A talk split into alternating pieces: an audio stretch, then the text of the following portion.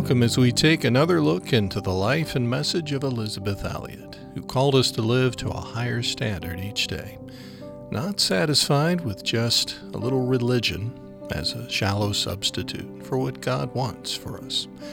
As our series continues in the coming weeks, we'll hear from family, friends, and others influenced by Elisabeth's life and her message. Hey, thanks for joining us today. Well, we're in the story of Gladys Aylward, an interesting story indeed. Our two uh, programs are parts three and four of this 10 part series on missionary Gladys Aylward on a boat to Japan. Imagine trying to do great things, but having a very humble beginning. Someone might say that your greatest experience as far as jobs was knowing how to dust. We'll hear about a mysterious follower about a post midnight encounter, and about a passport that needed to be reclaimed. Also coming up, two great sorrows of Gladys Aylward, and the blessings of those sorrows, the blessings of being short, about an important friendship, and more. Well, as we're hearing the story of Gladys Aylward's memories, We'll hear a bit of uh, Jean Hamilton's memories when it comes to Elisabeth and how she was helping during times of trouble in Jean's life, and about the significance of a slice of pear. Also, we'll hear about how Elisabeth, though we talk about her here on this uh, program, she didn't want to be treated as a celebrity. That coming up later. So let's begin with part three of our 10 part series on Gladys Aylward. It's called On a Boat to Japan.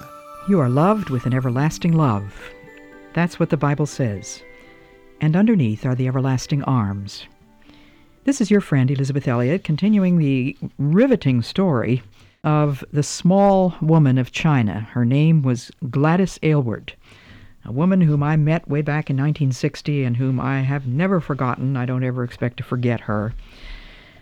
She went to China, having no background except that of a London parlor maid. She didn't know how to do anything but dust, and she had no mission board, no promises, no money, no nothing. And she found herself trudging down the railroad track, and it turned out that there was a war on. And the soldiers told her that she must walk back. Well, all sorts of things happen before she gets to Vladivostok. When she gets there, she goes into the hotel foyer and was conscious that someone was walking close behind her.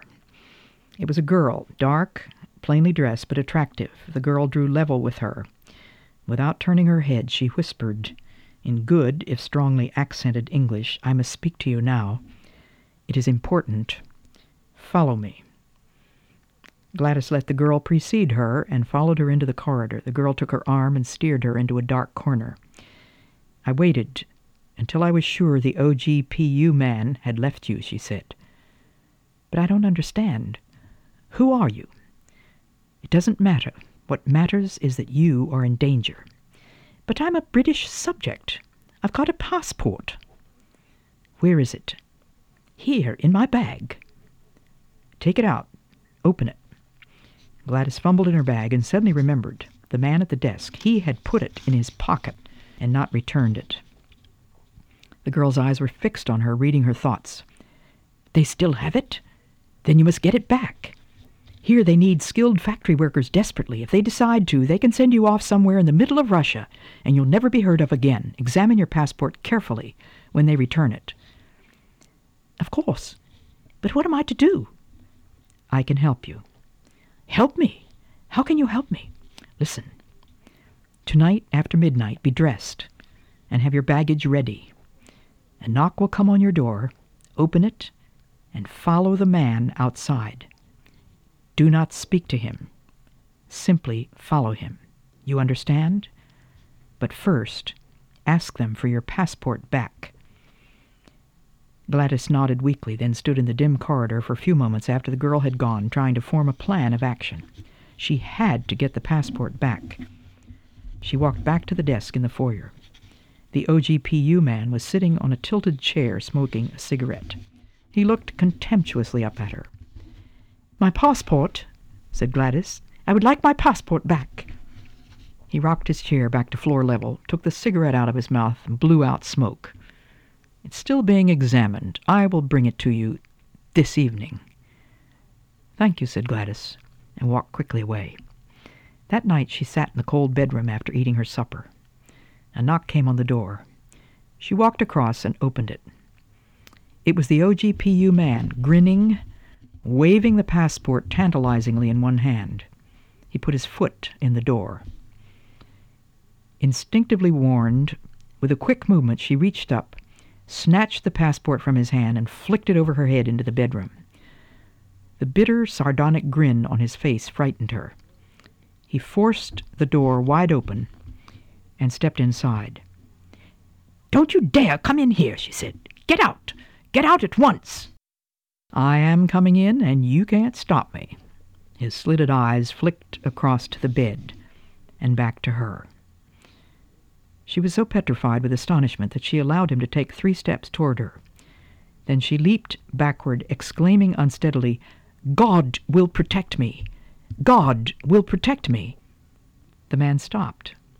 He seemed puzzled. For a moment he stared at her, rooted so dramatically in front of him. Then he started to grin. The grin turned into a laugh, finally into a roar of laughter. Astonished but implacable, Gladys glared at him. Abruptly, his mood changed. He swore at her savagely, cursed her in Russian and English. He lifted his hand threateningly, thought better of it, and stepped backward out of the door, slamming it behind him. Gladys dived at the bolt and thrust it home. The knock was so gentle at midnight that she barely heard it. She hesitated before unlocking the door, then decided she must go through with it. A strange man in a drab mackintosh, that's a raincoat, and wilted hat stood outside. It was so dark she could hardly see his face. He motioned to her to come out and held the door open while she bundled through with her suitcases. Then he went on ahead, and she followed him along the corridor, down the stairs, and past the reception desk. The clerk was nodding in his chair by the stove. There was no sign of the OGPU man. The revolving door grated a little as it spun around, and she had difficulty with her cases. Then they were out in the cold night air. She walked quickly after the stranger, stumbling into potholes in the unlit streets. As they hurried through the dark side streets, she had a feeling that they were approaching the sea. Against the night sky, she could see the thin shapes of dockside cranes. Soon they were stumbling over railroad tracks embedded in cobblestones. From the shadow of a pile of packing cases stepped another figure. It was the girl. And with a sigh of thankfulness, Gladys hurried to her. The man stepped back into the shadows. I'm glad you have come, the girl said. What do I do now? Gladys asked anxiously. You see that ship? The girl pointed to the black bulk of a freighter looming beyond the dark sheds and cranes. Yes? It is a Japanese ship. It sails for Japan at dawn. You must be on it. But Japan! I've got no money. Gladys's voice rose into a wail. You'll find the captain of the ship in that small wooden hut over there. You must go and see him, plead with him, tell him you are in great trouble. You must leave on that ship. All right, I'll try. The girl stood there in the darkness, and Gladys did not know how to thank her. What about you? I haven't even thanked you for what you have done. Why have you helped me like this? You needed help. The girl's voice was low and sad. But you. I live here. I shall be all right. But how can I thank you? What can I give you? I have no money. It does not matter. Gladys sensed the hesitation in the girl's voice. There is something? You have, perhaps, clothes? Every garment Gladys possessed she was wearing against the bitter cold. She had nothing except what she wore. But she had to show her gratitude somehow. She whipped off her gloves. Here, take these, and these stockings. She fumbled in her coat pocket and produced a pair she had thrust there in her hurry. They're old and darned, but please have them. The girl took them. Thank you, she said quietly. Good luck. Their hands touched for a moment in the darkness, and then she turned on her heel and walked away. Gladys pushed open the door of the little hut. A naked electric bulb hung from the roof, and a bare wooden table was piled with papers. On the other side of it sat a young Japanese in merchant marine uniform. He looked up gravely as she came in. Please, she said, are you the captain of that boat? I'm English. I must get on it. He stared at her impassively. Then he said in excellent English, How are you? Please speak slowly. What is it you wish? I want to go to Japan on your ship. Indeed. Have you money to pay your fare? No, nothing. His black eyes were unblinking and quite incurious. No valuables of any sort? No, nothing at all. But I must leave here. I must. The captain nodded his head. His face had shown not the slightest sign of emotion. You say you're a British subject? You have a passport? Gladys fished her passport out of her bag, handed it to him. He leafed through it carefully. As she watched him, she had a feeling he had done this many times. A British subject in trouble. We really cannot have that, can we? Yes, I will take you on my ship. There are some papers you must sign, that is all. If you will come with me, I will find you a cabin. Six hours later, as dawn was coloring the bare red hillsides along the coastline, the Japanese steamship slowly slid out toward the open ocean with Vladivostok, a smudge of smoke behind them. At the rail, Gladys looked back at the city she was leaving.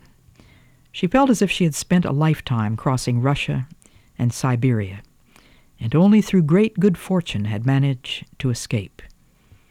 She wondered who the girl was who had helped her, the man who had knocked at her door.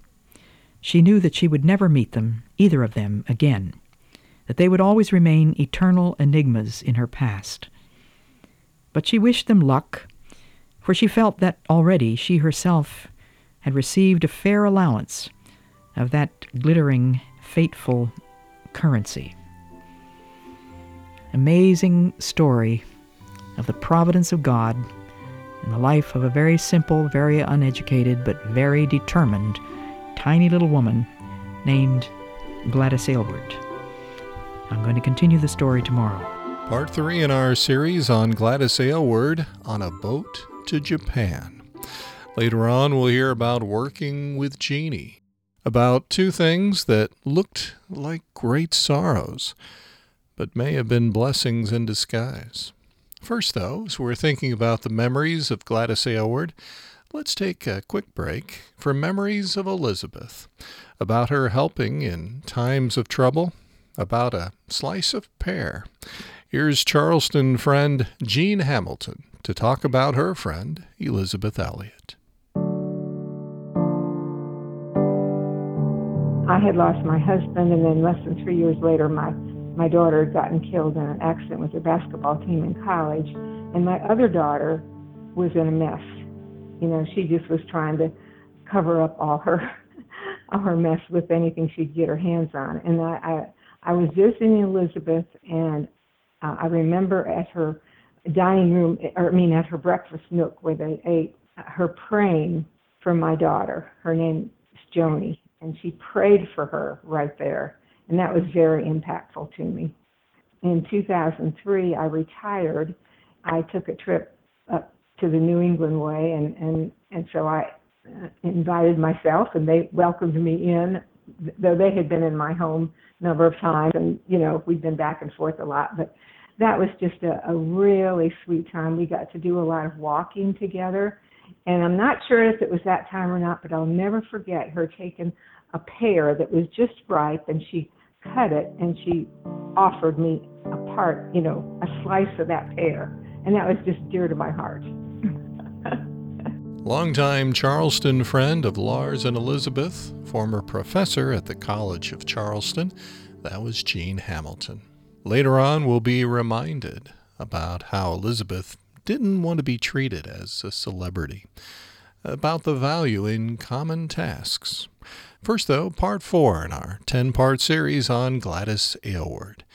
Hear about the blessings of being short and about the hard times of missionary life. A Cockney parlor maid who made her way to China in a most incredible story. I'm using the book called The Small Woman, written by Alan Burgess. Three days after leaving Vladivostok, they steamed into the small port of Tsuruga on the west coast of Japan. Farther to the south was Kobe, and from there, the captain explained, she would be able to catch a boat to China. He also informed her that she would have to wait on board while he got in touch with the British consul, or his representative.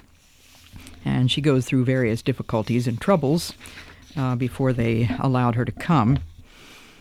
But finally, she reaches Tientsin in China, and you Chinese who are listening to me, I'm sure you're laughing your heads off at my pronunciations, but it's the best I can do. I remember, I will never forget, in fact, when I heard Gladys Aylward speak in person in 1960 at Prairie Bible Institute in Alberta, Canada. And among the stories that she told in those riveting two hours was this one that when she was a child, she had two great sorrows. One, that when all of her friends had beautiful golden curls, mine was black. When all my friends were still growing, I stopped. But she said, as I stood on the wharf that day in Tientsin, when I had just arrived in China, I looked around on all the people to whom Jehovah God had sent me.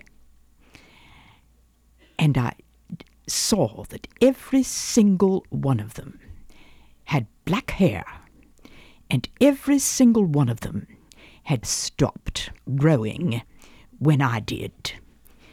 And I said, Lord God, you know what you're doing. Well, Gladys went to work with a little lady named Jeannie Lawson, 74 years old, a very no nonsense, matter of fact widow. To give you an idea of just how, shall we say, Spartan she was, when Gladys came back one day, she reported that she had just witnessed a man being decapitated in the town square. Jeannie Lawson's response was, of course, the man undoubtedly was a criminal and deserved to get the death penalty. And of course, Gladys was devastated and horrified that she would take such a casual view of such a horrible thing. Jeannie Lawson was five feet tall, in appearance rather frail, and it was a deceptive appearance. Her pure white hair was a phenomenon in China, and convinced every peasant in Yangcheng that she was not only a foreign devil, but also an evil spirit. This hair terrified them wherever she went, a fact which did not trouble Jeannie Lawson in the slightest. She had arrived in China as a young girl of 21 married another missionary, born her children, seen her firstborn die of the black fever, and watched the others grow up and go out into the world. She had outlived her husband by many years. She was Scottish. Her ancestors had fought for centuries against the invading British. And spiritually, she was determined to brandish the Word of God in the face of all unbelievers. Not for her the tame Christianity of the plains with its Bible classes. Well, Gladys, in those first early weeks, found life a bit harder to bear than she had imagined. Jeannie's gaze was piercing, and she took things very, very casually. After this horrible scene of watching the man decapitated, Jeannie said to Gladys, Did you expect things to be the same in China as in England? No, but Listen to me, Gladys Aylward. You haven't come here to China to alter their laws. They'll throw the body down the mountainside where it will be eaten by wolves or carrion birds. There'll be no Christian burial. Understand that, she added, sparing her nothing. And they'll stand the head up on the city wall so that everyone can see it. It's so awful, so feudal, said Gladys. Yes, it's feudal. Sometimes they won't have an execution for months. Then suddenly there's a batch and the whole wall's lined with heads. You may as well get used to it. There are a lot of things in China you'll have to get used to. We'll try to change these things through the love and wisdom of Jesus Christ by making them understand truth and justice. But we won't do it by running home blubbering our eyes out. There was a long period of settling in. Jeannie Lawson explained her financial position. She had a private small income. The rent for the house worked out in British currency at two shillings and fourpence a year. They lived on millet, wheat, and vegetables, which cost only a few pennies. And so they were reasonably secure, but what was the use of security if they could not do the job for which they were both in China? They arrived at a brilliant idea one day as they were walking back up the slope to the west gate. They passed through the narrow main street and skirted the yamen, or town hall where the mandarin lived, and all the official business of the city was carried out. And then follows a long story of how these two foreign women managed to secure the trust and even the admiration of the Mandarin, who, of course, was the top official. And so they decided to open an inn for these muleteers. And they opened one which was called the Inn of Eight Happinesses. Some of you may have seen a movie a long time ago called The Inn of the Sixth Happiness, which was Hollywood's version of the Gladys Aylward story. Not very accurate. It was Gladys's job to go out into the streets and drag the muleteers in. And there were times when they had as many as 50 men plus animals. And of course, Jeannie settled right down immediately when these people began to come and told them Bible stories. One day, Jeannie wanted Gladys to go for a walk with her. Gladys preferred to stay home and study.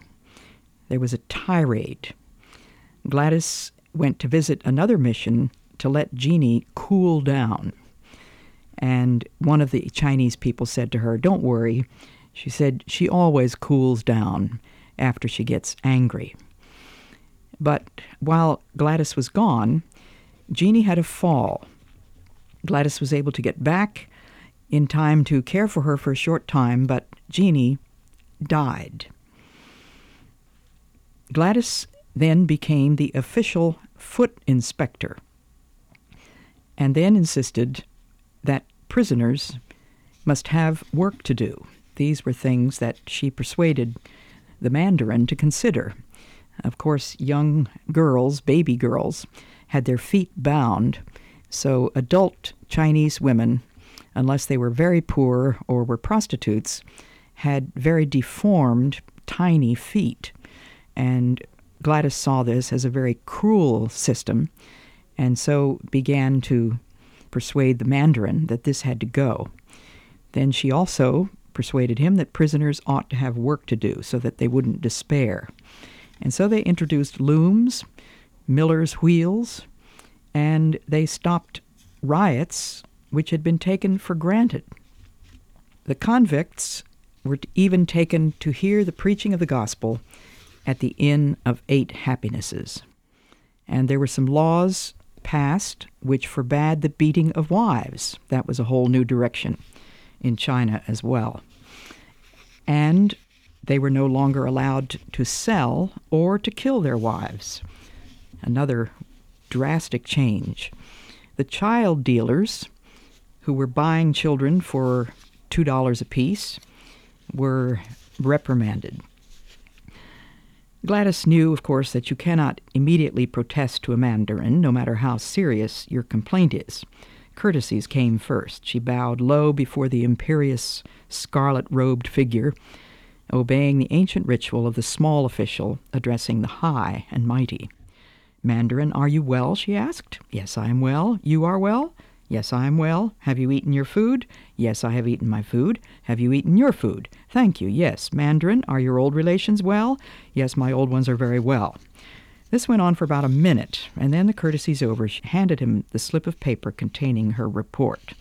It was a very brief report because in those early days, before she learned to write in Chinese, she had to get someone to write the Chinese characters for her. Her reports, in fact, were masterpieces of simplicity. This one read Gladys Aylward has been to the Chao Tsung. Gladys Aylward has come back from Chao Tsung. The names of the district or village might alter with each trip, but her written reports did not. All the details of her work she gave him verbally. A smile creased the mandarin's mouth as he took the paper. Seeing him thus in his bright scarlet robes with high collar, scarlet cap, and wide sweeping sleeves, she always took some seconds to get over her feeling of awe you have things to tell me, he said. Gladys answered, What do you do with dealers in children? The dark, thin eyebrows lifted slightly. I do not understand you. A few yards away from this yamen, a woman tried to sell me a child for two dollars. What do you do about that? Gladys intuitively knew that her question worried him. He walked to the end of the chamber and back before replying. Then he said, You do not do anything. But I don't understand, said Gladys. It's wrong. If she is indeed a child dealer, she belongs to a gang of wicked and desperate people. If you interfere with them, they commit horrible crimes. It's better that you forget all about it. It has nothing to do with you. I'm going to continue the story tomorrow. Part four of our series on missionary Gladys Aylward. It's a 10 part series, so stay with us for the next few weeks. Our guest is Mike Cantrell. He and his wife and daughter live overseas and serve on projects throughout Europe, Africa, and in the U.S. As the technical media director, Mike manages digital files for the Foundation podcast, YouTube channel, and the website. My wife translated Passion and Purity into Russian, and uh, through that process, we came to know Elisabeth and Lars. Our first meeting with them was in Finland after they had just finished a visit to Norway. And when we met them, Olga and I immediately began to do what surely many others have done when meeting Elisabeth in person. We began to gush. we said something like, Oh, you've meant so much to us, and we love your work, and things like that. And we were about a sentence or two into that gushing praise, and they said, Don't do that. Well, that stopped us in our tracks. In her talks, Elisabeth very often mentioned that she, in addition to her public work, was also cooking meals, doing laundry, going shopping, and all the other things that are parts of a normal daily life. The Lord called her to write books, to give talks, answer letters, and for her, these activities had no more value in God's eyes than what we consider to be normal or boring daily responsibilities. Elisabeth was aware of and cautious about the culture of Christian celebrity.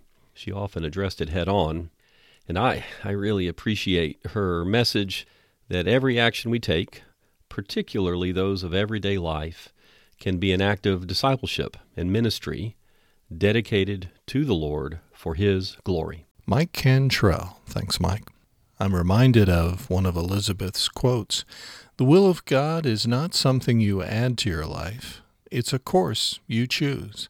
You either line yourself up with the Son of God, or you capitulate to the principle which governs the rest of the world. Well, thanks for letting us come into your home office along with you as you took a walk wherever we found you. On behalf of the Elisabeth Elliot Foundation, in cooperation with the Bible Broadcasting Network, let me invite you to check out elisabethelliot.org. More talks, devotionals, videos, and more. elisabethelliot.org. And until next time, may God remind you every day you're loved with an everlasting love, and underneath are those everlasting arms.